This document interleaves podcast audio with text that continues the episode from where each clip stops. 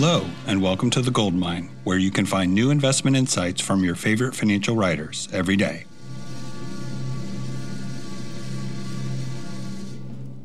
Hi, I'm Ben Carlson, and this is Why Do We Always Focus on the Bad Stuff? I went back to my hometown of Traverse City, Michigan this past weekend for my 20th high school reunion.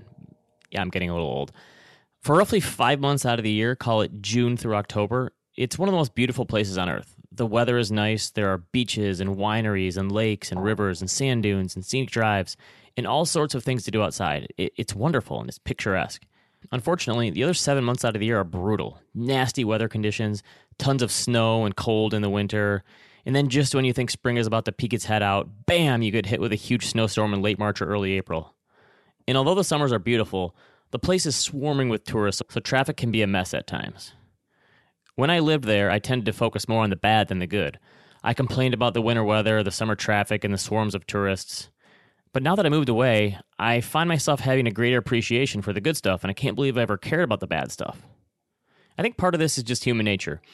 The bad stuff makes us feel worse than the good stuff makes us feel good. Complaining feels more natural than gratitude for most people because it's just easier to complain. And I'm sure there is some survival of the fittest trait. You know, something like paying attention to the bad stuff just kept you alive. There's also some innate part of our brain that focuses on the new, exciting, scary, or dangerous. No one ever marvels at how safe traffic is the majority of the time, even though we're all flying down the highway at 75 miles per hour in these huge steel contraptions that weigh thousands of pounds. But you can be sure traffic will always slow to a crawl, even when the accident is on the other side of the road. We just can't help ourselves. Researcher Max Roser once pointed out and I quote, Newspapers could have the headline Number of people in extreme poverty fell by 137,000 since yesterday, every day in the last 25 years, unquote. The problem is these headlines wouldn't sell too many copies, though, because we're all subjected to the terrible stuff all the time, like fires and shootings and deaths, with maybe a little weather sprinkled in, because that's what sells. This same phenomenon plays out in the finance industry as well. Vanguard manages more than $7 trillion in assets and has probably done more good for investors than all financial service companies combined. But Vanguard is fairly boring, so we, and this includes me, spend all of our time paying attention to a company like Robinhood.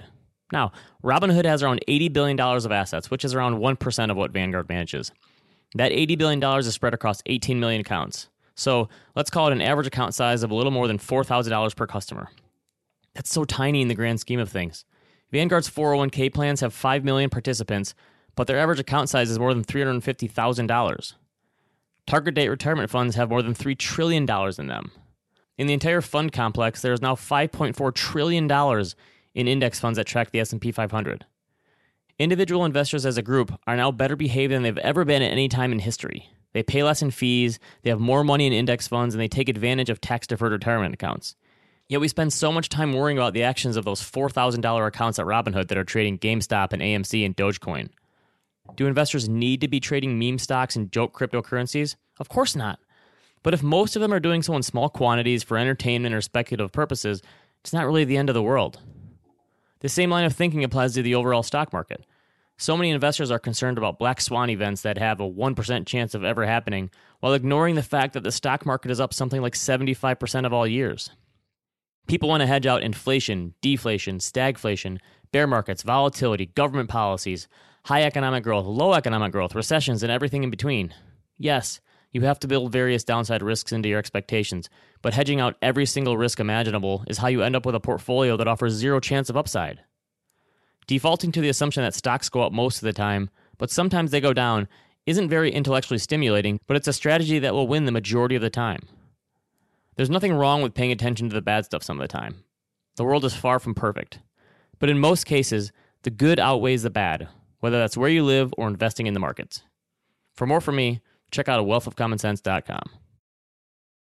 This podcast is for informational purposes only and is brought to you by Ritholtz Wealth Management. Clients of Ritholtz Wealth Management may maintain positions in the securities mentioned on this podcast. If you're new to investing, check out liftoffinvest.com to get started with us today.